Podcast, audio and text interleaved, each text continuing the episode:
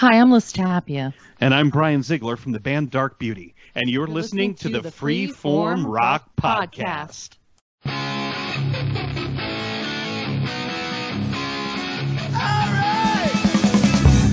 You are listening to the Free Form Rock Podcast. Is everybody in? Is everybody in? Is everybody in? The ceremony is about to begin. Just tell me something about Abbey Road for one second. I had heard that Abbey Road was not supposed to be called Abbey Road. You were going to call it something like Mount Everest or something. Yeah. Where all, this is true. That is true, yeah. What is the story there? Well, you know, um, you, you're making an album, and towards the end of the album, you start thinking, well, we need a title for this. So you're looking around, you're fishing around. And the engineer, Geoff Emerick, who is our, our Beatle engineer, who did all the great sounds for us, was smoking cigarettes called Everest. They're like a kind of menthol Right. cigarette at the time. And we kind of looked at that and said, Everest. It's a good It's name. kind of, you know, it's big, it's heroic. That could be good for the album. And just one day we were in Abbey Road working, and I just sort of said, well, look, you know, why not Abbey Road? Because if we did that, we could just run outside. There's a there's a level crossing, as we call it out there, zebra crossing, and we could just stand there. We could get photographed, come back to work. It'd take two seconds. Right. I said, and it's not a bad title, you know, Abbey Road. To us, it was kind of just the name of a studio, but I thought if you take it out of context, kind of sounds like Monastery Lane, Abbey Road. It's Isn't got it, a, isn't got a it certain, weird? Isn't it weird how just a simple thought like that becomes a legend? I mean, that's like Yeah. iconic now, Abbey Road. Yeah. And yet Well, it could have been I- called Everest, and that would have Yeah. required the Beatles to fly to Mount Everest and do a whole photo shot. shoot. So in a Yeah. way, it was sort of a lazy approach. It was a cheap approach. It was a cheap approach.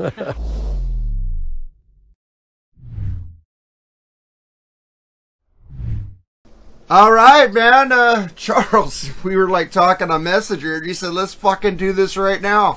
Why? Yeah. well, because you're always like, yeah, no one wants to talk about the Beatles with me. I will speak to the Beatles about the Beatles under anybody under the sun. Yes, I disconnected. I have shitty headphones. Y'all know what's going on in the world, you know, fucking hours getting cut and shit like that. I'm a little poor right now, folks, but it's okay. Your hours got cut. Oh yeah, I mean you know money and shit's fucked up all over the place. Oh. But let's vote this other clown in. Ooh, sorry for the politics. Um, anyway, we we had talked about this. Mark gets really upset when nobody includes him on Beatles talk. He said on a, on a show last night, Oasis was my favorite group. They are not by there. far. But they are not my favorite group. Um, it's a little group out of Liverpool, Merseyside, the Beatles. So when people attack me and say, "Wow, you like like popular shit," my favorite band is the Beatles. Were they not the most popular group in the history of the world? Well, according to uh, John Lennon, they were bigger than God. I mean, 27 number one singles. Yep. 27 number one. And and now that will never be touched. Well, didn't Taylor Swift just beat that? No, she did not. With- I don't want to hear that. Okay. Jerry's not on here, so no. uh, she did not. Um, besides, it's Spotify and shit now. Yeah, that's not fair. I, I, I think singles should be, hey, I bought this single. Look, now count it. You know, they should just start. They release singles. Like you could buy singles off the digital format. Just start buying them. Make these singles real. Digital sales are real. Just streaming isn't. They can be, but streaming is not necessarily. But that's a whole different issue because I live in an environment where I can't have a record player. You know, I haven't listened to a record since like 1989. Oh damn. 88. Right. So I don't get why everybody's creaming their pants because I remember when we wanted CDs. And I've lived in environments where you can't have a record player. But whatever. To the record people, big love. I appreciate you. I love both. But, uh, I love the both formats, man. Yeah. But I the Beatles are my favorite group ever. There would be no Black Sabbath if there was no Beatles.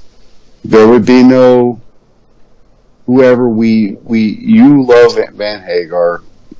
I'm gonna throw you a bone. That's cool. I don't care. Honestly, I don't care. I also don't think There'd I'm be no real Van Halen without the Beatles. Come on, Right. you're I don't think I don't think I'm a star, by the way, for the people at home. In this episode, don't call me a star. Because we're talking about the Beatles. But there would be nothing without the Beatles. Nothing. recording because- techniques, fucking pro- the production, the, rock music and roll- high. Exactly. Rock and roll was dead, man. It was fucking Dion and Fabian and all this lame shit because all the cool motherfuckers. Elvis was making movies. Chuck Berry was in jail. Jerry Lee Lewis was fucking his cousin. You, you know what I mean? Everything was fucking. It was Pat Boone. You made a metal album, though. that Jeff Yeah, Beers it- loves. And it's, well, well, that's Jeff Beers. I mean, we can't help him.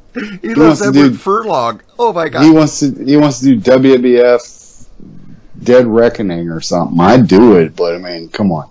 But in the end, there would be no where we're at today without the Beatles. That's just the way it is. Elvis was the king. Lennon acknowledged it, but the Beatles fucking saved rock and roll, in my opinion. And then there was a Black Sabbath and there was a Led Zeppelin, even the fucking mighty Rolling Stones Huh? They they went Why- psychedelic after the Beatles. by far. And I love the Stones, but who wrote the first big hit for the Stones? I'm your man, uh, Lennon. And I Want a beer Man, Be Your Lennon Man. McCartney, right? A Ringo song, and I love Ringo. But even Lennon, who was the ultimate dickhead, he was the dickhead before Liam Gallagher and Noel Gallagher and all these guys, was like, well, we're not going to give them something great, right? Because he's fucking John Lennon. My favorite Beatle by far. So, uh, yeah, you, you, you were like, I want to talk about the Beatles, no problem. Let's do Abbey Road, fuck it. Nobody else is ready. I'm ready right now. Don't need notes. Let's do this shit. And that's what we're doing today. Abbey Road. I'm going to pick a song when we get to it. Okay, yeah. I'll tell you that. which one. Thanks for reminding me song picks. I, I, I will get to it when we get to it. okay, you need to tell me. I'll then I'll do mine when I will. Well, what if No I have yours? Damn it! Yeah. then you might beat me, and then I'll pick something else. Sidebar. I I really I really do. We already did Let It Be with Lee and Andy, and personally, I think the movie Get Back was better than the album Let It Be. I think Let It Be. I put Let It Be towards the bottom of my favorite Beatles albums. Um, but this album right here, Abbey Road, near the top. Well, you Near want, the top. you want to give the stats on this album? You probably know them on your head, off your head. Well, all I do know is that it was roughly 1969. Let It Be had already been recorded, and it was Get Back back then. And Geoff Emerick walked out, the great producer, uh, well, engineer. Jeff Martin was basically, uh, what's that other dude? Rick Rubin Rick Rubin. at this point. He was either laying on the couch or leaving at this. And Paul got a hold of, on behalf of the group, of George. We want to make one proper album The to fifth go out. Beatle. Yeah, maybe, Without his production, dude, I don't think the Beatles would have been who they were, though. Perhaps. Uh, it's probably the best Just argument. think how drunk and stoned they were at times, and he had to keep it together for them. really just John, but it's perhaps the best argument for it. But and Paul had called George and said we want to make one more proper album with overdubs and the whole schmear, like we used to do, and and to get Geoff Geoff Emerick back, by the way, because he was the best engineer in the history of the Beatles, and George said, "Well, is John too?" because John was the fucking boss of the Beatles. He, I mean, this is the way it is. It's the way it is. You see it in the Get Back documentary. He was. That secret microphone. I love that Yeah. scene. Oh, it's the best scene. It is the ever. best scene for like true Beatle fans.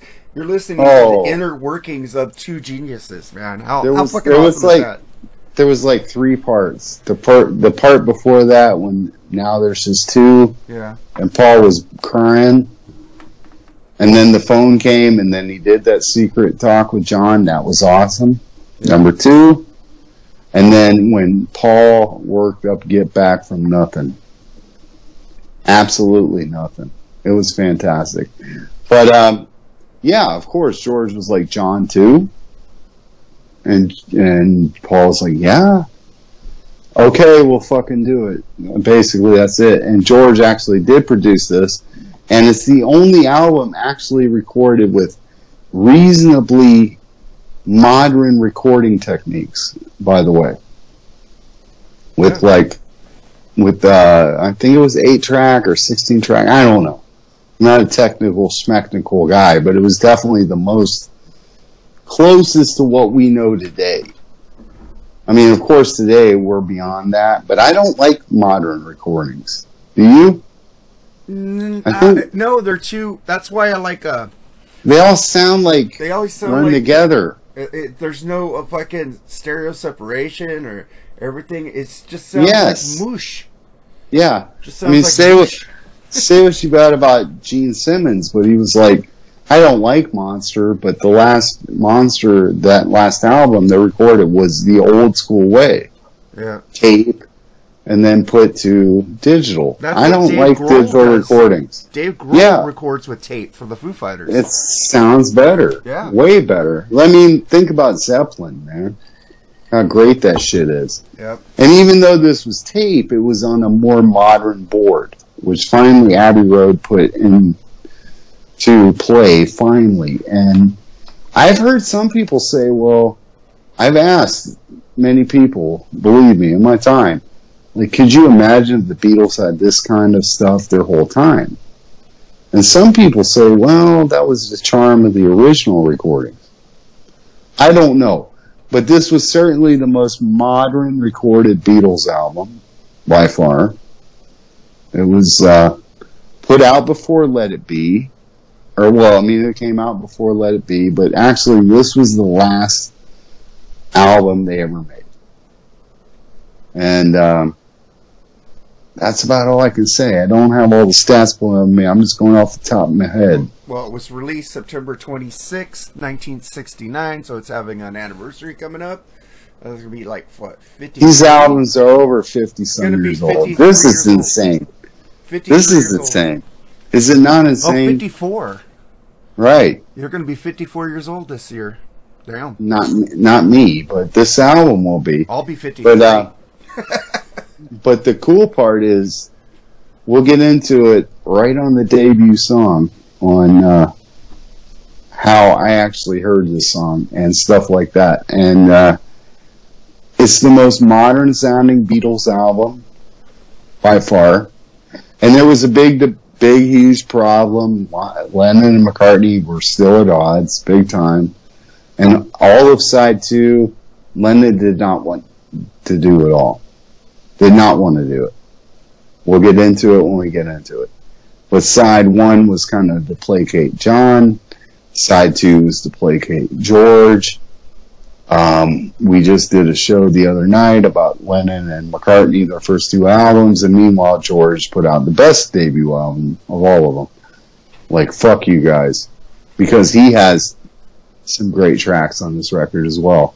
It's just so fascinating this whole period, the whole breakup and what was going on. But um, it is definitely the most modern sounding. You can put this album on, and it sounds like it could be put out today, in my opinion. yeah. You can't say that about "Please Please Me" No. necessarily, or even though Well, the way they're making music, even though the way they're making music now, yeah, I could see "Please Please Me" come out now. well, but Probably a little bit dirtier version.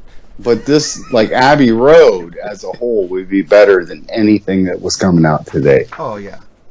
By any band. Period. That's why I always get into uh, like producing. I always talk about production. Like I like this new guy called Dave Cobb. Well, I'm let me unpo- Oh, we're going. Rival Sons guy. Yeah, Rival Sons Dave Cobb, man. I'm just saying he gets one take. Like Myles Kennedy recorded a Slash album with him last time, and he went in before the pandemic and he recorded vocals.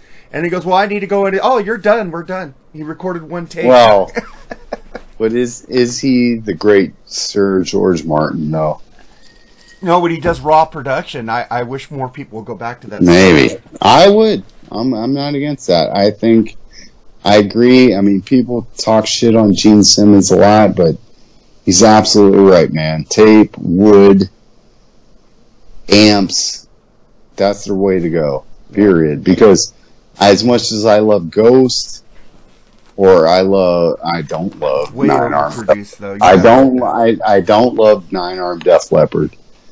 but even even Chinese Democracy by GNR, it has this homogenized sound where you can't really hear the separation in the instruments, Yeah, Black Wall. Like you- World. right? Like you could back in the day. And even though this is on tape, this is the standard that Zeppelin would go with. Rolling Stones, fucking Foghat, Bad Company, Queen, all these different groups. This is the prototype right here. This album. And yes, Mark Daly, there would be no Black Sabbath without the Beatles. Well, they all said that. Ozzy, Period. Tony, Geezer, uh, Bill said, without the Beatles, I don't think we'd be here. There's only one higher, and that's because John Lennon said it. Without Elvis, the Beatles will be nothing. yeah. So you have Elvis, Elvis, man. you have Elvis, and then the Beatles. And no disrespect to James West down the road here, but I love the Stones, but they're no Beatles. Yeah. So, so let's get into it, man. Let's get Fuck it. it. We- Uh, get the first song, which come together, which it says John wrote this song. Yes, John he did. Rhythm, guitar, electric Fender Rhodes, piano, backing vocals, hand claps, and tambourine. Paul just played bass, George guitar, and Ringo drums and maracas. And it tells that's- the da- dates it was recorded. It was But- August seventh, nineteen sixty nine. The mixing of it. But that's not 100% true. It isn't. because Paul did add harmony vocals, Okay. Cool. but as an overdub. And Paul was always pissed off that John didn't ask me to do the, the vocals live because, like on Hey Bulldog, Uh-huh. which was also done as an overdub, and Paul was hurt, but because Hey Bulldog is great. But now this Okay. track here, I remember intimately well. This is the well somehow in I'm going to guess it was like 1977, 1978, something like that. My mom was a single mom. She worked an afternoon shift. I was dropped off at the daycare. And I intimately remember being picked up in her 75 Monte Carlo and many times Come Together was on the radio. On the radio. All right. And like real radio, not what we have today. And I was like, I like that song. What is that? And my mom was like, the Beatles. And I was like, oh, really? Because somehow like I knew the Beatles. You know what I mean? Yep. like I knew them. Like I, I knew like probably she loves you or I want to hold your hand or something like that. And come together is so much different than those songs. This is Lennon being like, you know what? I can write a number one single again too. Because he went through that period where he was. I love his abstract period, by the way. But I think somebody told him, "Hey, you're just not bringing it anymore." and he brought it here. And allegedly, he told Paul, "I got this." And then after the fact, he told him, "Okay, add your little vocals to it, no problem." The bass line from McCartney is great. This is like the greatest, one of the greatest George solos, actually, maybe. But we're going to get into that on the next track, I think. But it's really, really good. And Ringo is on fire. one of the greatest Beatles tracks. It's one of the first ones I ever remember in my life. And uh, motherfucking Black Sabbath has to love this song. It rules. Come Together is a great track. Slight burnout factor, but I do love it. Yeah, uh, I'm reading in this book right here, man. Uh, first, they start off with Abbey Road, A Leap into Eternity, which is fucking not far off, man. Uh, but uh, it says, uh, you know, in this song, it says, listen to the 230 mark. Someone yells, look out. We assume that is John. Is that John? I, yeah, I would say so. Yeah. And it says, you're talking about George's solo. It says, George's magnificent solo. Paul recorded a lot of heavy breathing at the end, which is par- par- partially buried and inaudible in the final stereo mix made on August 7th. Yes. That's weird, but this song. Well, what's your opinion of it? I'm about saying my opinion right now. This song fucking rules. I think Aerosmith did it best, though. I think it's dirtier for Aerosmith, and it translates better to Aerosmith. But when I heard this first, this song is fucking awesome. I still love this version. Uh, It's like when I think of "Come Together," it's like when I think of Van Halen, uh, fucking doing the Kinks. I think of uh, fucking Aerosmith owning this song. it might be because I was a kid, saw them in the movie playing the evil band. Maybe. But uh, I What was song. the first Beatles song that you knew? uh, when I Like was really 64. knew? Wow. Yeah. Good. I You're used to go, slightly Will you older still than me." love me? Will you still need me when I'm 64? But do you remember watching the Beatles cartoon on the TV? Yeah, and the movie I used to wait every Yellow year for them to- Submarine. A Yellow Submarine to come out, man. But Every it kind of freaked me out when I was a kid, though. It wasn't you know, like- voices. Yeah, and I was like two or three, so it kind of freaked me out. But this was the first fucking song I ever remember, like truly remember hearing. And I was like, who is that? And my mom was like, the Beatles. And like I said, I was like, oh, really? Because it was so different from the other songs. But at this point, I like I said, at this point in time, little slight out burnout factor, and I do think the John Lennon live in New York City version was better. But this was still a really, I mean, it's the number one single. I mean, how can you fucking blow it off? I don't. Aerosmith is cool, but I, I was still aired this. But I, I, I slightly disagree. But whatever. What's the next song? Something, right? The next one is something, man. The only single released off this album. Uh, Really? You want to go last? You want to go first? That's fine. It don't matter. All right. Well, I'll just say uh, I think this is cool for all the technical geeks out there. It's at um uh, George vocal hand claps guitar, Paul bass backing vocals hand claps, John rhythm guitar, Ringo drums hand claps, Billy Preston on the piano and organ, and you had an orchestra. You had twelve violins, four violas, four cellos, and one double bass. I thought that was fucking pretty damn cool to fucking see all went into this. George Martin, man, he controlled those orchestras, man. That's why I call him the fifth Beatle because all those orchestrations are from him. It's not from the Beatles, is it? No. It's all from George. So something, man. What an incredible fucking song, man. And uh, the manager said they didn't release it for a boatload of cash. They released it to give George more confidence in his songwriting. so to have one of his compositions come out. But this is a fucking great fucking song, man. It's like there's no fucking sitars in it. It, it just fucking it's like a fucking great love song, man. Fucking love it, man. Charles. the absolute greatest love ballad, whatever you want to call it, the Beatles ever did. Period. Across the board. It was so good that even Paul, who had like this, I'm going to treat George like like my little brother and look down on him, which he did all the time. He told John on the side, George's songs are maybe better than ours. John told Yoko this should be a single. Come Together was actually the B side of this single. Yeah. Um, what can I say? It's fucking phenomenal. I've been hit and miss big time on George's work in the Beatles. I, th- I do think he's a little bit overrated at times. I, I think he had some good songs. I think he had some shit songs too. But he's but his shit songs would be the greatest songs ever for let's say Electric Light Orchestra. Yep. And I love them.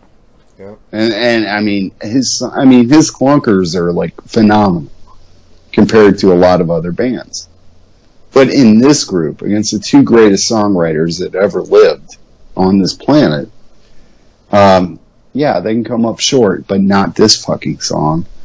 His solo is phenomenal. He actually was mad at the bass work. And and you brought up to me a, a few days ago. I don't know which track it was. Paul's bass work. Hey, Bulldog. It's phenomenal. Rain is Full ma- rain. Rain might be better, Yeah. but but this is phenomenal too.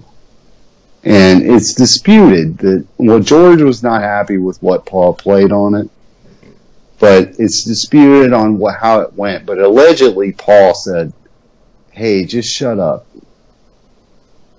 I I know what I'm doing. I've made all these number one singles. Let me do my thing." He played his part. I kind of err towards that because of the fact that if you listen to George's songs through the years, who brought the most to help George out? Paul McCartney. Yep. Taxman, his solo.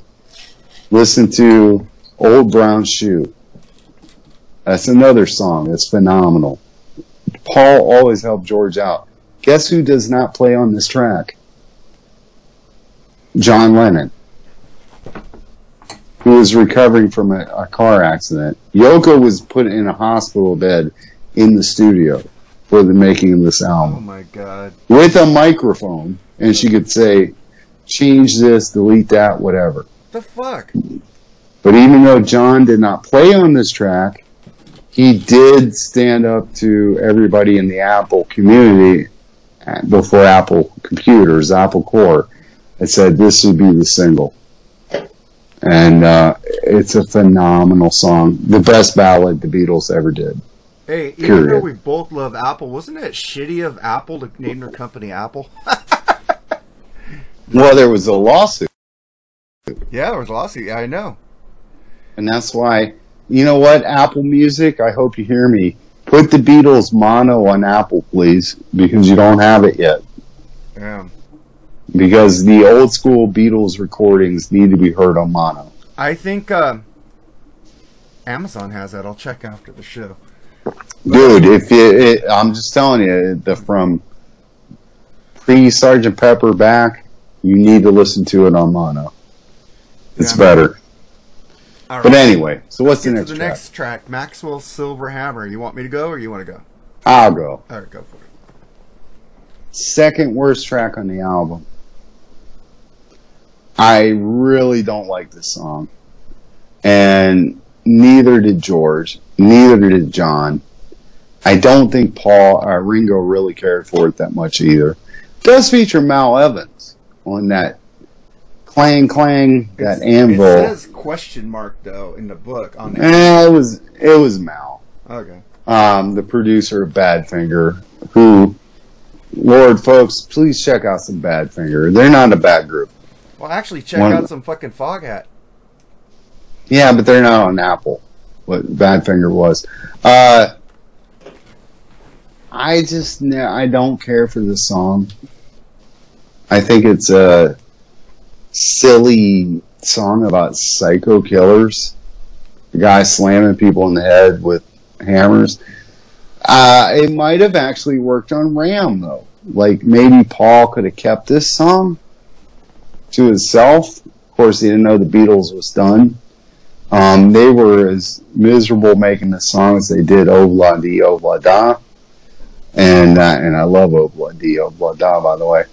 But I just don't like this song. I think it's kind of a clunker. There's one other song on this is an absolute clunker by far, but this one is close and uh, is lame. But it does have some synthesizer Yeah. thanks to George Harrison. Um, but Well, that's about it. Paul's playing that. The Moog. I Might be, but George bought it. bought it. He was the most technical advanced at the time. Lame wasn't even on this song, dude. He said, "Fuck this." Of song. course, of course, because he was still convalescent from wrecking a car, which he had no driver's license and was legally blind. But there you go. Oh man, I fucking love this song, dude. It's just like I don't know if it reminds me of that shitty fucking Bee Gees movie, but I Oh. remember, I remember freaking uh, was it Steve Bart doing Maxwell, and he's going bang bang Mac, turning all the old people young with the ma- the silver hammer, dude. So that's I think because I was a kid, I watched that song, movie. but in the it- song, he's actually killing people. yeah, but in in the movie, I think he was changing them. Like, Yeah. yeah, to Yeah. young people. So I'm just like Steve Bart was singing it, so that put the song in my head. So when I finally heard it on Abbey Road, I just go, "Oh, I know this song. Oh, wait, I like this song." So it's fucking cool. I, I like it. I think it's it's it, it's a it's a quite difference from the first two songs on here. You got the "Come Together" by John Lennon, and you got something with George Harrison, and you got the pop of fucking McCartney on this one. Nah, this is like Magneto and Titanium, man. Bad, but whatever. What's the next track? Uh, let me take the Oh, next track, please. Let Huh? me take this one here. Okay. I'm going to take it because now this is more like it. Have you picked a song Mhm. yet? No. Okay. No, I, I know which one I, I'm going to do. Okay. We're not there yet. But, oh, darling. Holy fuck. Is this a track? Now, I do, I do would say to people at home listening, check out the Anthology 3 version. I do think it's slightly better. Uh, but this is still, it's still great. Paul actually took like a bunch of takes he wanted his voice to be as raw as possible. John is on this track. Um, George plays some great harmony guitar. Um, Paul wanted his voice to be as raw as possible. He told Geoff Emerick, you know, like in '63, I would have knocked this out, but this has been a struggle. But you know what? There's points where you know who he sounds like to me believe it or not, or that guy sounded like him, Paul Stanley. Probably. At points. At points. Where did Paul Stanley get his moves from? A drag queen? Maybe. I mean, Paul Stanley's a- an Anglophile like myself. But Yeah, he dances is- bad. it's a phenomenal track. Robin Gibb didn't do a bad version on that movie you're talking no, about. he, though, he didn't. By the way. he didn't. No. But I Paul's actually was- like the Bee Gees singing on the Beatles songs without the disco beat. But then I listen to old Bee Gees without a disco beat, and I still don't like it. But I like this album for some reason. Yeah, it's not bad, but Paul's vocals are so raw. It's just a throwback to old school rock and roll. It was a shame Paul had to work so hard to get there, but I do love this fucking track way more than Maxwell's. Yeah, man. And uh, this is the track I'm picking because I know you're going to pick the track I was going to pick. So I'm going to fucking save you the problem. I'm going to pick Oh Darling on the Freeform Rock podcast. Oh, darling,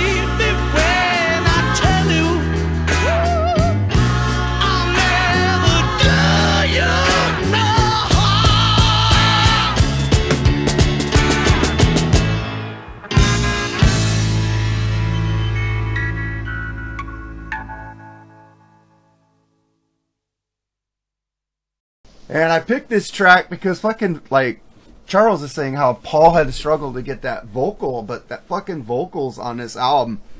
It's you fucking- phenomenal. You fucking feel his pain, you know. You know, ah, I never do you no wrong. See, see, Charles, you, you see. Let, let me see if I can get through to you now. You see the personality in McCartney's voice, the pain and the struggle you feel from him, right? Maybe. Okay, that's Yeah. what I don't get from Ghost. They play perfect. The voice sounds too perfect for me. I can't handle it. There's no personality for me. we're having a good roll. Why we got to bring up? Well, I just because I I'm trying to I've been trying to get an analogy why I don't like Ghost for you. I think you understand that one a little bit better. But uh, yeah. but it's But I do, I do think Oasis in a re- reunited lineup could make this song great. probably I, I like that new Noel Gallagher album, but uh, Yeah, This and Liam would tear this up. This apparently John played bass on this one. It says question mark and Paul bass question mark and piano question mark. So they don't know if Paul Well, Paul John played, the Paul played or- piano. Okay, it says And question I- mark on both of them. I would imagine really the the word on the street is George. John sucked at bass, dude. He was terrible. Yeah. At this point in their career, they were passing off a Fender Six. It's a six-string bass that you always seem to- be impressed by. Well, it's actually a guitar, but it's uh, a tone lower. And uh, I think it was George because John was terrible. Listen along Wi- Winding Road. Yeah. John was a scrappy rhythm player as a guitarist, but he was a shitty guitarist, really. It was almost like punk style. I mean, really. Malcolm Young blows them away on rhythm guitar. But I listen. All I can say to folks at home, listen. I want listen. I want to hold your hand. All right, can I finish what I was saying about the Well, song? uh, but let me give you one one little caveat. Come on, you. One second. Why John, I don't think was the greatest musician in the group. Listen, I want to hold your hand. His rhythm guitar drives that song along. But he's but he's not a fucking he's not Tony Iommi. There, Tim Weraznik, who's not Jimi Hendrix. Like, By the like way. Tim listens. Well, he he calls me out all the time. Fucking Steeler fan, motherfucker. But go ahead. Uh, I'm just, I'm just do. saying, man. The the pain and and the thing that Paul does in this is fucking awesome. And they also said that this was John's last recorded uh, song with the Beatles that he was in for Could be. And but he is never to record with them again. But those vocal harmonies too, dude. yeah, when you're always going on on harmonies, those backing vocals, man, it's awesome. Even though I still do prefer the the, uh, the anthology three because it's just Paul getting raw. It's more demo-y, but this is still awesome. It's Yeah, still awesome, dude. how come in 1980 in a Playboy interview, uh, John confessed that "Oh Darling" is a great one of Paul's that he didn't sing too well. I always thought I could have done it better. I disagree with Lennon, Yeah. and he's my favorite Beatle. Paul Paul owns this song. So he's probably jealous of the song and thought he should have fronted it. He is jealous. He is jealous. Could you imagine John Lennon singing "Long Tall Sally"? No. No, no. Love He John he Lennon. could He's sing my all favorite. The songs he wants to sing. That's why. Right, but no. This is Paul all day, and it's great. So That's great pick. Fucking great fucking song. And then we get Fuck to yeah. the, get to the next one, Octopus's Garden. Uh, I guess I'll go first. uh, I used to love this song, man. I used to love it until they had this Nemo parade at work where it went pilot corn dog castle every day singing "I Want to Be" and the Beatles version of it. And it's like, ah, if I had to hear Octopus's Garden one more time, I'm just gonna fucking choke myself. Oh god, I fucking hate this song now. And it uh there's there's curiously five stereo mixes and seven mono mixes were made for the reason unknown, especially because Abbey Road was the first Beatles record to appear only in stereo. Octopus's Garden was the only song on this album to have a mono version separately unreleased to this day. Weird. But uh that's for all you uh Beatles heads out there. But fuck I, this is a good song. I just can't listen to it anymore. Charles. Worst song on the fucking album. I'm with Phil Anselmo. It sucks. I hate it. I don't like the version on the anthology. Sorry, Ringo, you can't write a song. You suck. I love Wrote you. I, him. They wrote I the would- song for him. I would hang out and smoke weed with you and do peace and love all day. I hate this fucking song. I always have. It's right below Mr. Moonlight is my least favorite Beatles song. And I love Within You Without You. So this is terrible. I hate this song. I always skip it. And I hate to do that because I love Ringo as a dude and as a drummer. But I hate this fucking song. It's not lovely, like George Harrison said. It's uh, also not uh, written by him because uh, they just threw But it was a single. But Yeah, it was a single. American audiences loved Ringo. so they I love give him a song. Ringo. But I I, Ringo hate too. this song. I hate this song. It's so bad. It's just so lame. It- Yeah, I, it- you know what? It got drilled into me that it was bad. it's right below Maxwell. Same thing with Yellow Submarine, dude. I can't get into that song anymore. I love that song on Revolver. I don't like it on Yellow Submarine, which is weird. Weird. But it fits in with Revolver, but it doesn't, you know. But this song is the worst. It's right out. It's right below Mr. Moonlight to me, and it's and Maxwell Silver Hammer sounds like Stairway to Heaven compared to this song. I hate it, but kudos to the band to give them give it a shot. It's got decent production, but I hate this fucking song.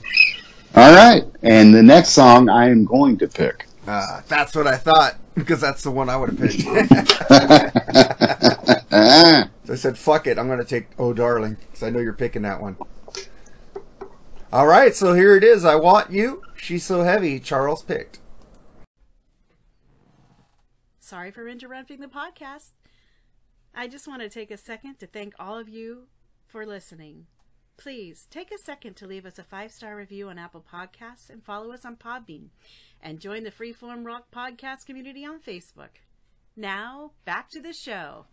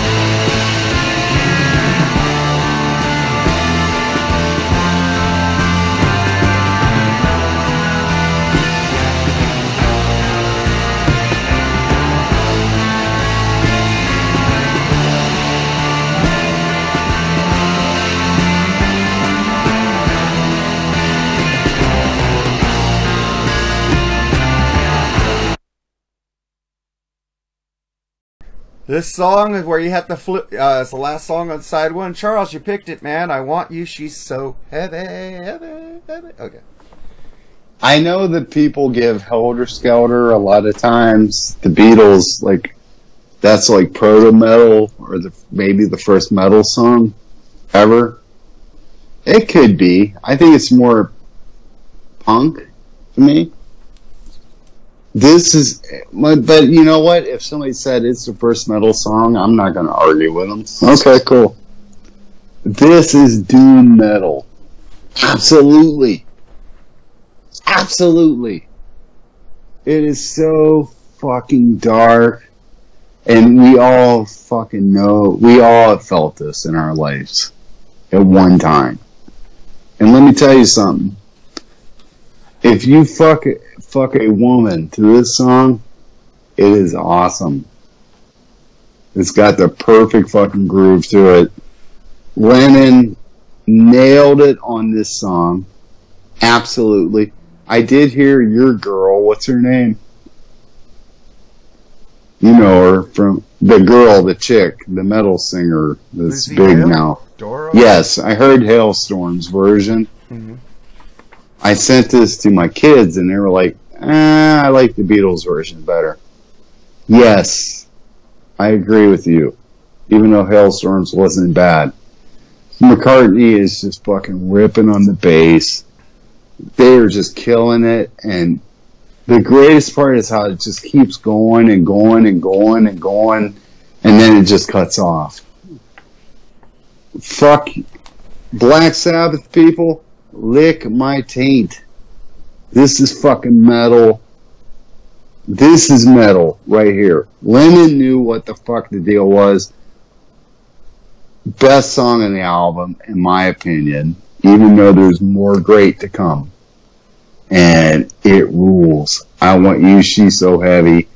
Check it out. You've already, eh, don't skip it on this episode, motherfuckers. Listen to it. Fuck you. This is metal. I love it, love it, love it, love it. One of my favorite Beatles songs ever. Yeah, I, I, I- would have picked this one. That's why I said Charles is gonna pick the fucking best song on the album. This is fucking proto metal. I don't maybe doom metal. I don't listen to doom metal. Well, doom metal is Ozzy. Yeah, this is totally Black Sabbath. Uh, Black Sabbath fucking copied them on this fucking. With a little Spanish, with a little Spanish groove to it too. It's cool. Yeah, well, uh, Sabbath did Spanish grooves too. Yeah. So, Yeah, man. look, man, uh, there's three. Who's the Who's the highlight on this track to you, uh, instrument wise? Uh, I think it's fucking Curious. The rhythm. I don't know. McCartney's bass is fucking No, it is incredible. got Billy Preston on the Hammond organ too. Oh, it's so good, dude. But go ahead, man. All right, well, no, I I fucking love this song, man. It's it's like if I if I'm in a hurry and I can't listen to the whole Abbey Road, I'll start with this song, or or, the, or what we get to later. But uh, And Lennon's and Lennon's vocals. amazing. He just wants to, even though it's for Yoko. Oh, I mean, I was hoping it was for like Heather Thomas or something, but no, it's for Yoko. Whatever. Hey, who played Yoko. the lead on "While My Guitar Gently Weeps"? Eric Clapton. I was right. Okay, I just wanted to make sure. But this was George. Yeah. He did great, but I think McCartney musically on the instrument was a standout, and he was goofing around. If you listen to that long extended play out that they did, and then it goes silent. I mean, Paul's like yapping and like joking around, like "Hey," and he's just like fucking around with that bass. But dude, it's hard to. I mean, I love Entwistle, and I love John Paul Jones.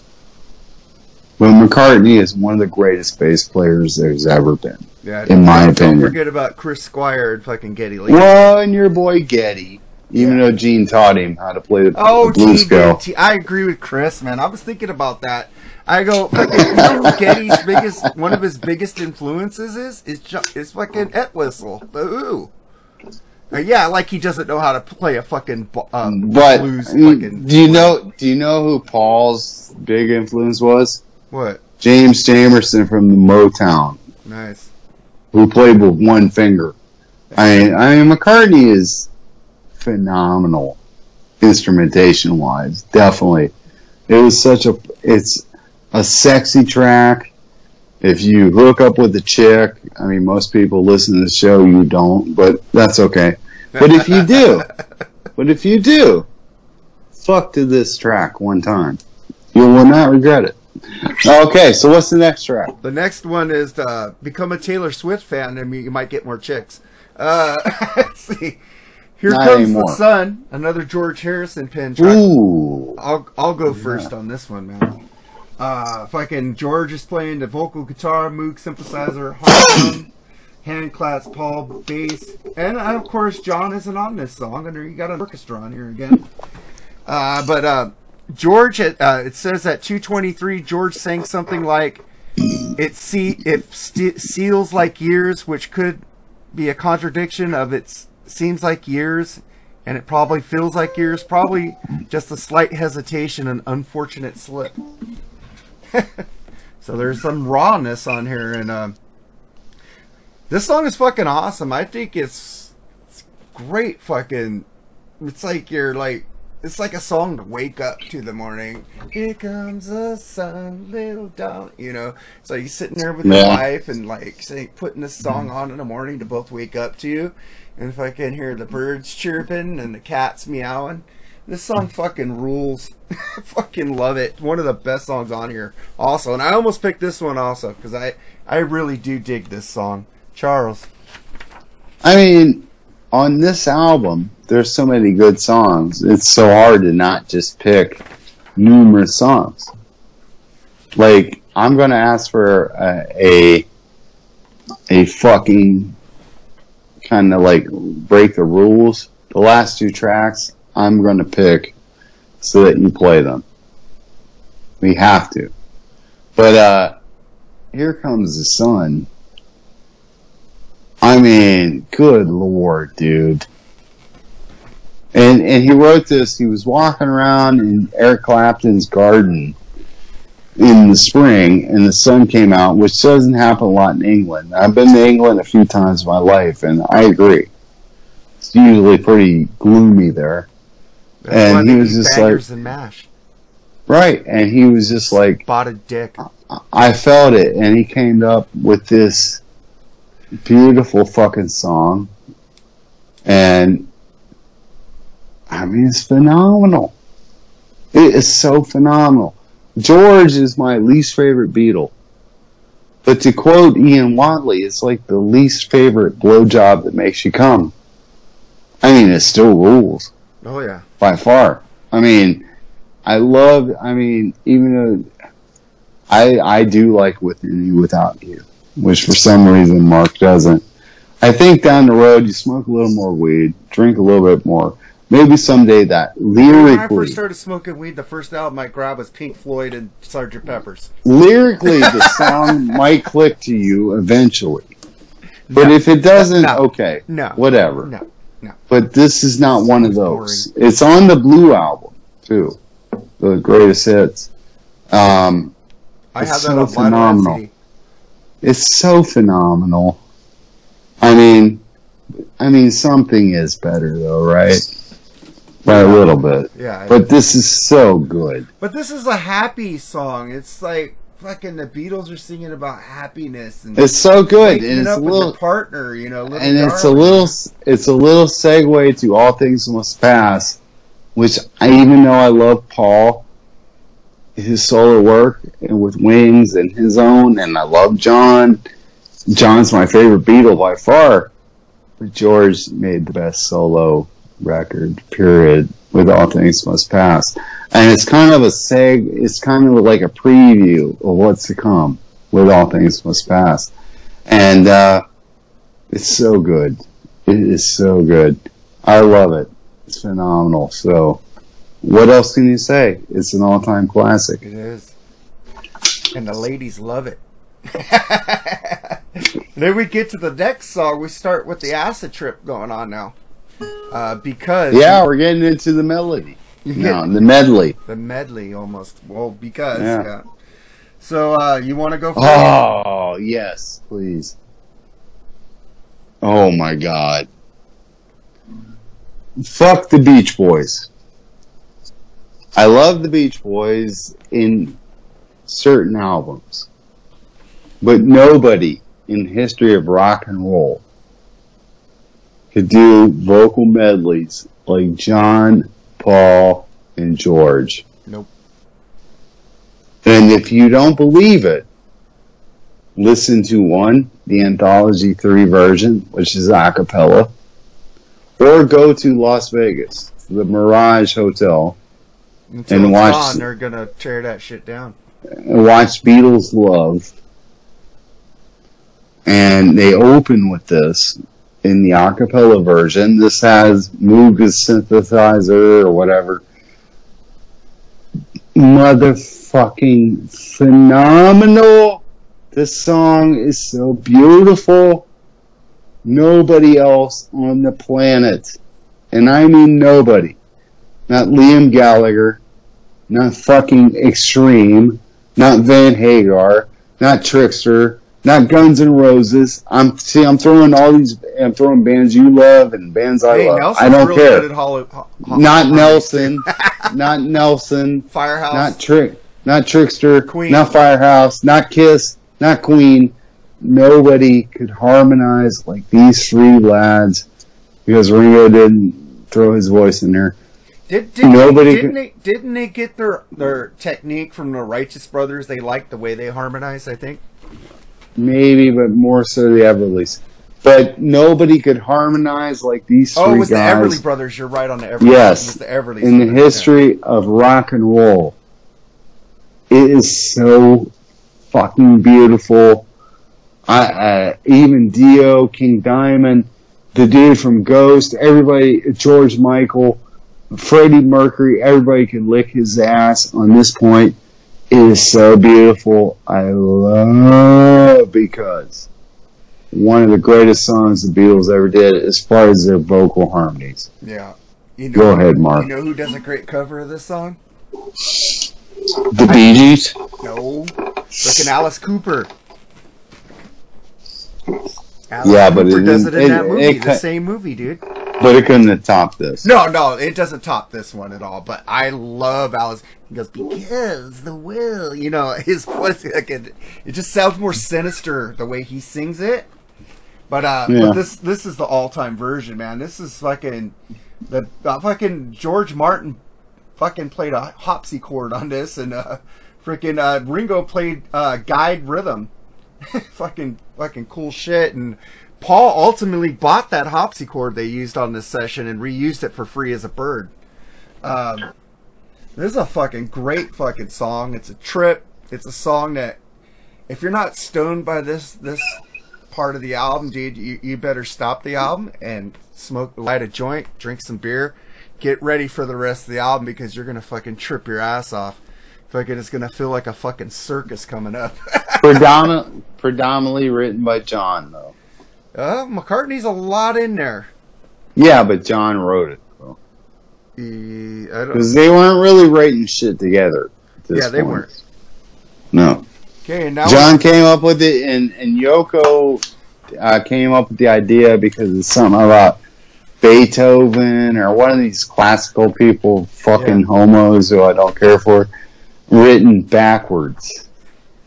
And then John came up with the harmony. And homos, I love you, by the way.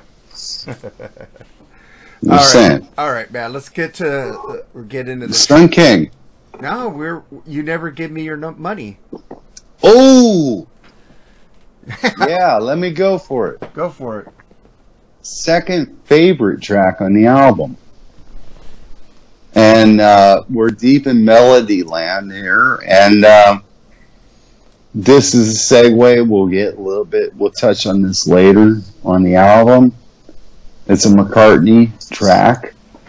He's done it sparingly live. He did not do it when I saw him live. I wish he would have. Um, holy fuck, dude. And this is another one when you, you want to hear McCartney going off in the bass. Oh yeah. Listen to this one when he does the one sweet dream It's so fucking awesome. Yeah, wear This is this is McCartney on fire. One of the best tracks on the album. I fucking love it. It's so awesome, and I don't think Lennon played on it. By the way, um, It says he played guitar and backing vocal. maybe, but I really don't think so. I think they lied. Um, McCartney, but maybe. I mean, either way, it doesn't matter. It's a phenomenal song. Definitely deep cut. Lost in this medley. Be it that Lennon did not want to do and McCartney did want to do. And you know what? I love Lennon, but I gotta agree with McCartney. This medley was awesome at the end, and this is the highlight of the medley. Phenomenal. Yeah. And then we get it. Uh, you know, uh, what Well, I you didn't about say it. Oh yeah, Yeah. man, this is a fucking great. This is a fucking. uh You never give me your money. It's like a like a little fucking funk R and B fucking song. Fucking Paul's kicking ass on that fucking piano. My God, this song. is And like- the bass. And the And bass. the man. bass. You need headphones on because that's how I heard heard the bass on uh, Hey Bulldog the other night on the radio. It's like, oh my God, this. Oh, it's so I was focusing in on the bass, and I I start started getting lost in Paul's But, bass Paul, lines. But Mark, I'm going to tell you, Rain. This is absolute best performance ever, in my opinion. So check that one out on headphones. But this is good. So is what you said. I mean, McCartney is one of the greatest bass players in the history of the planet, Hmm. in my opinion. And it uh says Paul Paul said something he recognized the the influence of the Who was on the Beatles on this. Yeah. Yeah, from Teenage Opera they said. Well, well, he wrote Helter Skelter because NME, New Musical Express in England, had wrote an article on the Who that said, "I can see for miles." Pete Townshend is like the heaviest song ever. And McCartney was like, told the dudes on the White Album, he was like, "Well, I think we can outdo that." And they did Helter Skelter. What song do you think's heavier, as far as like maybe metal? Helter Skelter and fucking uh, By far. by miles. I By can see far. for miles is fucking like docile It's hippie cool. shit. Yeah. Yeah. it's cool, but I mean, it's not Helter Skelter. No, maybe Uh, because uh, of Keith Moon's drums on it. His drums are going off on that song. He's going But- away from the band, kind of. But the guitar riff on Helter Oh Skelter, no, no, no. Helter Skelter fucking rules. right, dude. But- but- And this is no joke either. This track, Yep. by far, They it's said great. They said at the 350 mark on this song, the Beatles begin to laugh. yeah, So in case you guys uh, go to the 350 mark of that song and check it out, then we get into Sun King. Charles, you first, me second. What's going okay, yeah, it's fine. on? All right. Um, no, go ahead. I I think it's slightly underwhelming on the medley uh, with that goofy. That's not real foreign language, folks. He just John made that up. A lot of it. It's a segue. Nothing more, nothing less. I think one of the. It's underneath. It's it might be worse than Octopus's Garden, actually, but it's definitely on the lower side of the, the album, in my opinion. Yeah, they said this song was influenced by uh, Fleetwood Mac's Albatross, Hmm. the Sun King. Yeah. And it says uh, George, George Harrison's Leslie Cabinet Model 147 RV was a present from Eric Clapton. so, fuckers, they traded wives he's- and they and traded he fucking his, licks. Yeah, he took his he took his wife too. I know they traded Fair wives enough. and they traded licks and still it was like bros before hoes. They didn't let And the George- hoes get in the, in and- the middle of the relationship. Yeah, and George had the hottest wife Yeah. out of all of them. Yeah, I, I agree with you. This song fucking sucks. It's fucking Yeah, it's boring terrible. and hippie-ish and too hippie for my liking. And it, And weird, like he made up like a language. It was goofy. Yeah, It, was, it wasn't good. Fuck you, John. Kids. Damn, John. My favorite Beatle. Why are you gonna let me down like that? What's the next Paul, track? Paul's done some songs like this. So- Not like this. And then we get to Ace, uh, no, uh, Vinny Vincent's favorite thing called fucking, uh, what is it, uh, a mean Mr. Mustard. Yeah. fucking Vinny. He sucks. But uh, I'll, I'll go on this one, man. I like this song, man. I like me. It's fucking really slow, and it just goes right in. Sun King kind of bogged it down. Now it's picking right up with uh, Mean Mr. Mustard. So what do you think about this one, Charles? One of the better Lennon tracks on this medley. For some reason, Lennon hated the idea of this medley, and it was like, even though Paul had got a hold of George Martin and was like, we're going to make an album like we used to, he was like, even John, you know, he was like, yeah. But John put up a lot of resistance this medley. Uh, this is on also Anthology 3, a very stripped down version, and slightly different lyrics, but it's okay. It's alright. It's definitely better than Sun King.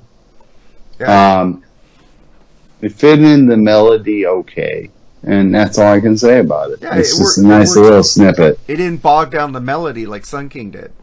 Yeah. Ooh. Yeah, that was bad.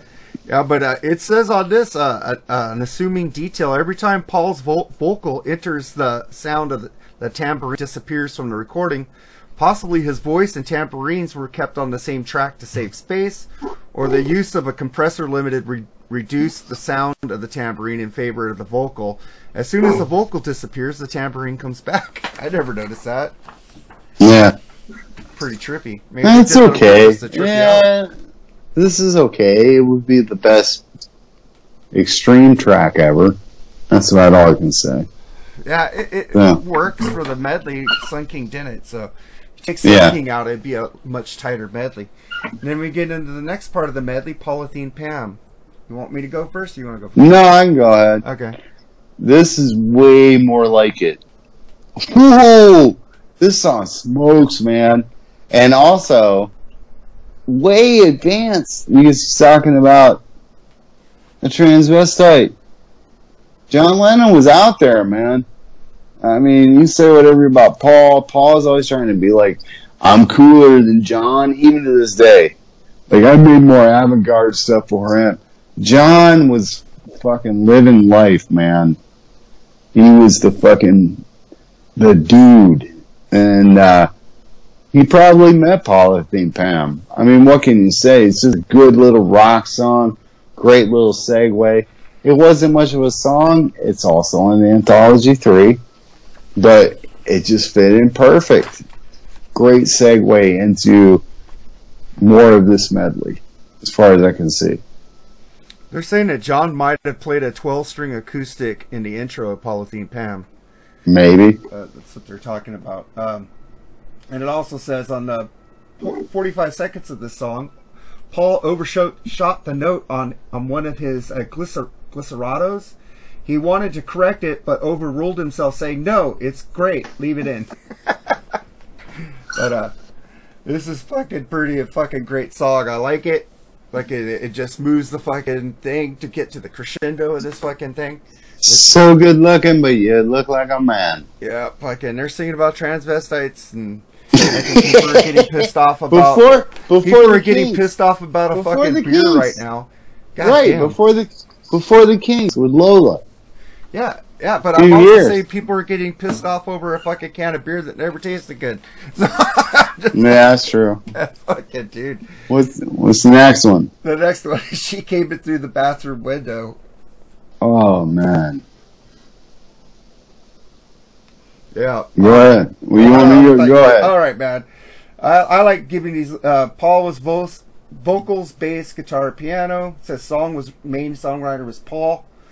Uh, George lead guitar, backing vocal, Ringo drums, percussion. John played lead, backing guitar, and piano. Question mark. It has piano question mark on Paul and John on that.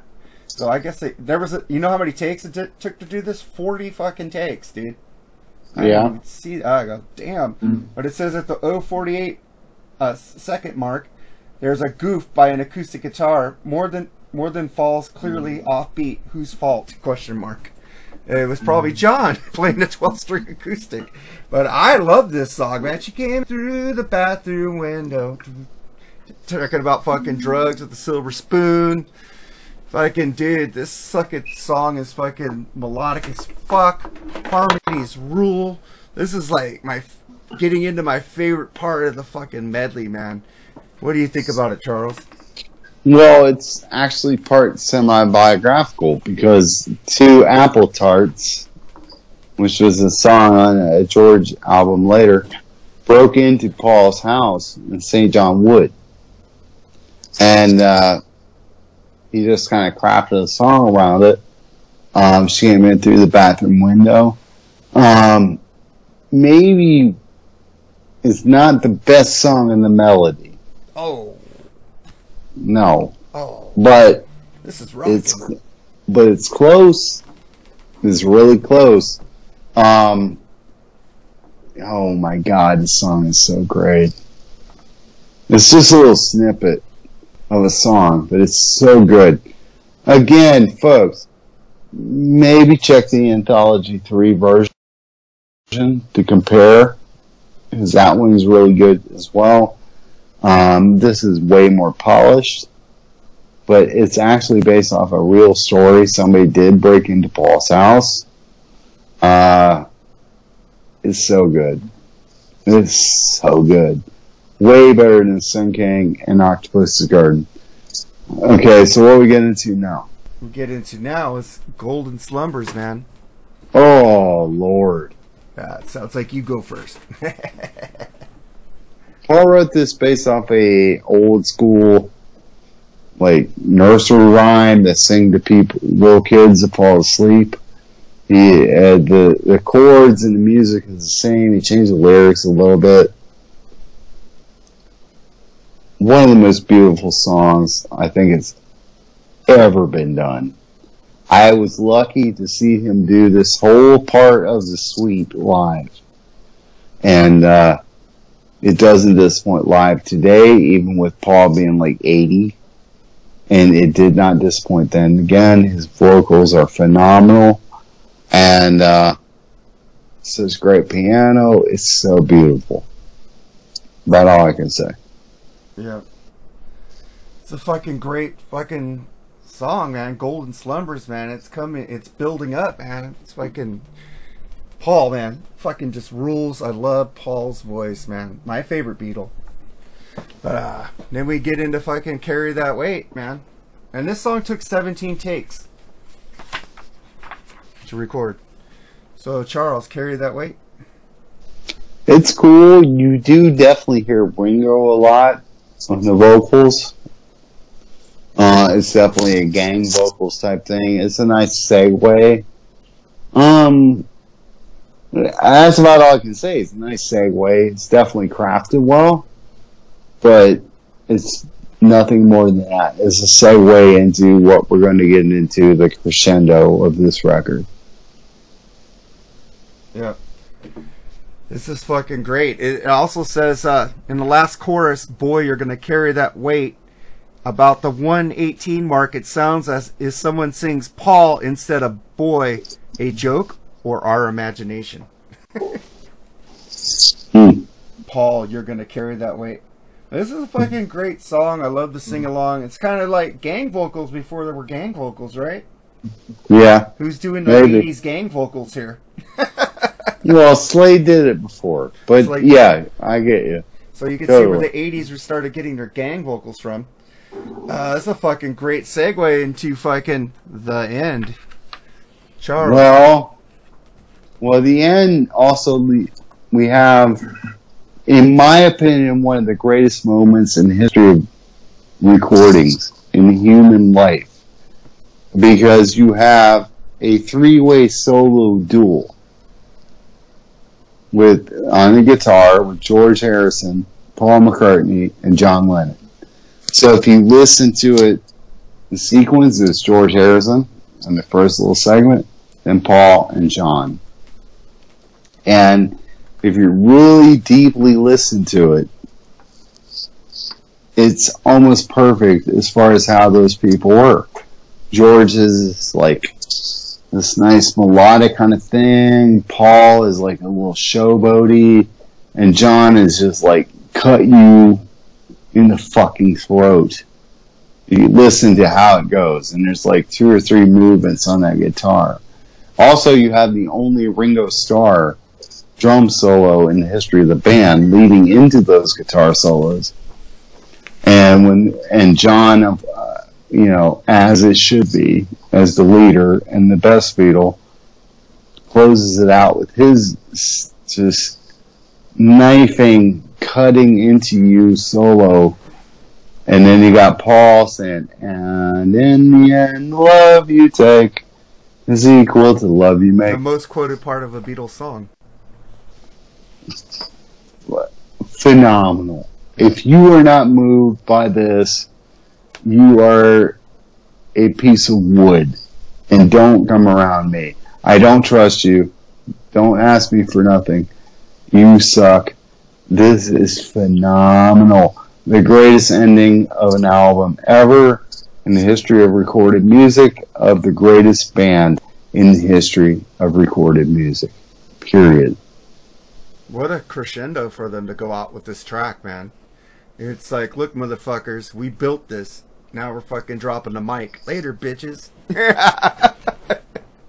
That's what this song reminds me of. It's like, well, we're the Beatles. You guys, you guys all suck.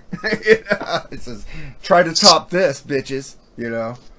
But it says Ringo's Yeah. drum solo was inspired by uh, Ron Bushy, drummer of Iron Butterfly Group, played on their 17-minute hit "In-A-Gadda-Da-Vida," released. Maybe, and they had they had to like beg Ringo to do it because he hates drum solos. It's a really Absolutely. drum solo. Yeah, and he's Ringo. Ringo is the dude I would hang out with the most Yeah, out of all of them. He's a like the coolest. Well, he's the coolest. yeah. He's like laid back the most out of all of them. I mean, well, John's dead, George's dead, but you know what I mean. Yeah. If they were all alive, it's like even John said, Ringo's the one you want to hang out with. His drum solo is great, but that fucking three-way guitar duel, fuck, man. Definitely Skinner took a note from that. It did work with that later. But Paul's vocals, those pianos at the end, it's absolutely phenomenal. Greatest ending of an album in the history of mankind, in my opinion. That's all I can say. There's a little thing when this thing is uh, George's cookie. While they are working on the end, the fam- the famous dispute between George and John took place. Yoko had just gotten out of bed and was slowly paddling across the studio. She began to open a package of cookies that belonged to George, and delicately removed one. And just as it reached her mouth, George could could could contain himself no longer and yelled, "That bitch!" from the control room window. so yeah, Yoko didn't break up the Beatles, right? Mm, well, Seems like Maybe. all of them had something against her, man. except John. Yeah. That puss one but must have been fire. But we do have one hidden track. Yeah, we do. Go for it, man. Her Majesty. Um, it's cool. It's whatever. It's, it kind of seems more White Album ish. And it's just a little you know, acoustic guitar ditty. I really still to this day believe. Sorry, Jerry Supe. Paul McCartney was the best guitar player in the Beatles, Yes. in my opinion. Um, he's playing a little acoustic shit He played a lot of those leads in the Beatles that he didn't get credit for. Yeah. Oh, he he he blew George away. Oh yeah. And he uh, taught George a lot. but it's a cool little what like whatever. It's just like the any commend and and the end of Sergeant Pepper's. If you actually listen to the end, that's what the Beatles did. Just put little little segues. It was not supposed to be on the album, but McCartney heard it on a playback and was like, "Leave it." It was actually the end of a White Album track, as I believe. And he was like, "We'll leave it on there. Fuck it." And that's the way it went. And Abbey Road, if somebody told me this is their greatest album, I wouldn't slap them. I wouldn't be upset. It's definitely, it's definitely up there. It's not my favorite, but it's definitely up there. It's in my top three. And uh, what an album, and what a way to. Yeah, man. I I agree with you. I I like the little Hermat. It just sounds like it sounds like a segue on him going solo. Like he started doing kind of stuff like that with instrumentals and little ditties like that McCartney one that we talked about. He was a lot of Yeah. instrumentals on there, kind of like this, except he put a little vocal on this one. So uh, what a great way! It's like like I said that after the end, it's like mic drop, bitches. Can try to copy that shit. Well, and it, and it makes sense because the very first "Please Please Me," what was the opening track? I saw her standing there, Yeah. Paul McCartney, Yeah. and we end with Her Majesty. Perfect. That's right. That's right, Beatles haters. Suck that scrote, lick the butthole. The greatest band in the history of the planet showed you how to go out. Right there with Abbey Road. My opinion. Sure did. And then, well, that's our review of uh, Abbey Road, man. Uh, also, buy vinyl, man. This album is excellent on vinyl. But uh, Charles, I don't know what your track of the week is, so you think about it. Well, I'm gonna give you no. I'll give Okay. you one. Okay. I've just found them today from a great documentary or uh, podcast I've been listening to off the BBC, and I sent one of those songs to you. It's called "Manic Street Preachers," and I think more people should check this group out because they're more like hair metal than Britpop. It's really cool. But let me find the track. I don't know what's Uh, the song is going to be Slash and Burn by the Man- Manic Street Preachers. Got it. And for you hair metal fans, you probably will like it. 1992. All right, man. And then I, I'm going to go with Paul McCartney and Wings. I've been listening to a lot of Paul McCartney and Wings lately. And I'm going to pick 1984 off. of. What a great song. I My just like- favorite McCartney album. Dude, you just the the piano, man. That's what he brought from the Beatles when he did Wings. That Beatles piano that he did, you know. That was Yeah. fucking him, dude. And you could hear like the Beatles transitioning into solo McCartney. Fucking amazing when he used those pianos. Mrs. Vanderbilt, another great Yeah. track off that album. Uh, Band on the Run is my favorite McCartney and Wings album by far. mine too. Fucking love it. So, yeah, it rules. Yeah, it's got. But this was fun, dude. Yeah. See, you hung with the Beatles. You had to pull notes, but that's okay. I didn't pull notes. That's all right. I didn't have notes. Well, a couple. You had to pull the the website. Well, I had the book. I thought the little facts are cool. So- they're cool. I'm not but, on uh, Wikipedia getting them, no. I actually have a No, book, guys. not else. I mean, I'm a uber passionate Beatles fan, and it was. all- I can talk about the Beatles any day. Don't matter what album. It's phenomenal, and this was a great. Ep- uh, I think it was a great episode. So I hope people check it out. Yeah, it was, man. Uh, well, uh, that's our tracks of the week. That's the thing. Make sure like, subscribe, and share. Give us a five star. Re- well, uh, my wife already said that in the mid thing. So, uh, take it easy, Charles. Later, bro. All right.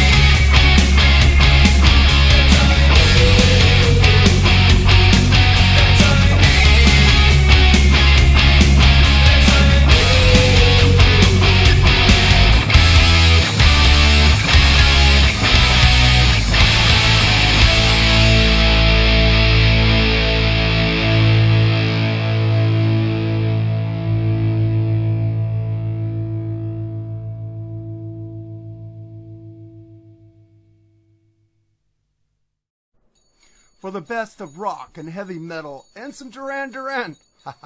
Just joking. Where am I? Tune into thatmetalstation.com every Tuesday night to hear the Freeform Rock Show. 6 p.m. Pacific, 9 p.m. Eastern, only on thatmetalstation.com. You have just listened to the Freeform Rock Podcast. All music played on the Freeform Rock Podcast belongs to its owner. If you like it, go out and buy it. Get your music on Amazon, iTunes, or at your local record store. Support what you love. Support the artist by seeing them live, purchase their music. The Freeform Rock Podcast is not affiliated with any of the artists or music that we play. Thank you for listening to the Freeform Rock Podcast. We'll see you on the next episode. Until next time, stay free and rock on.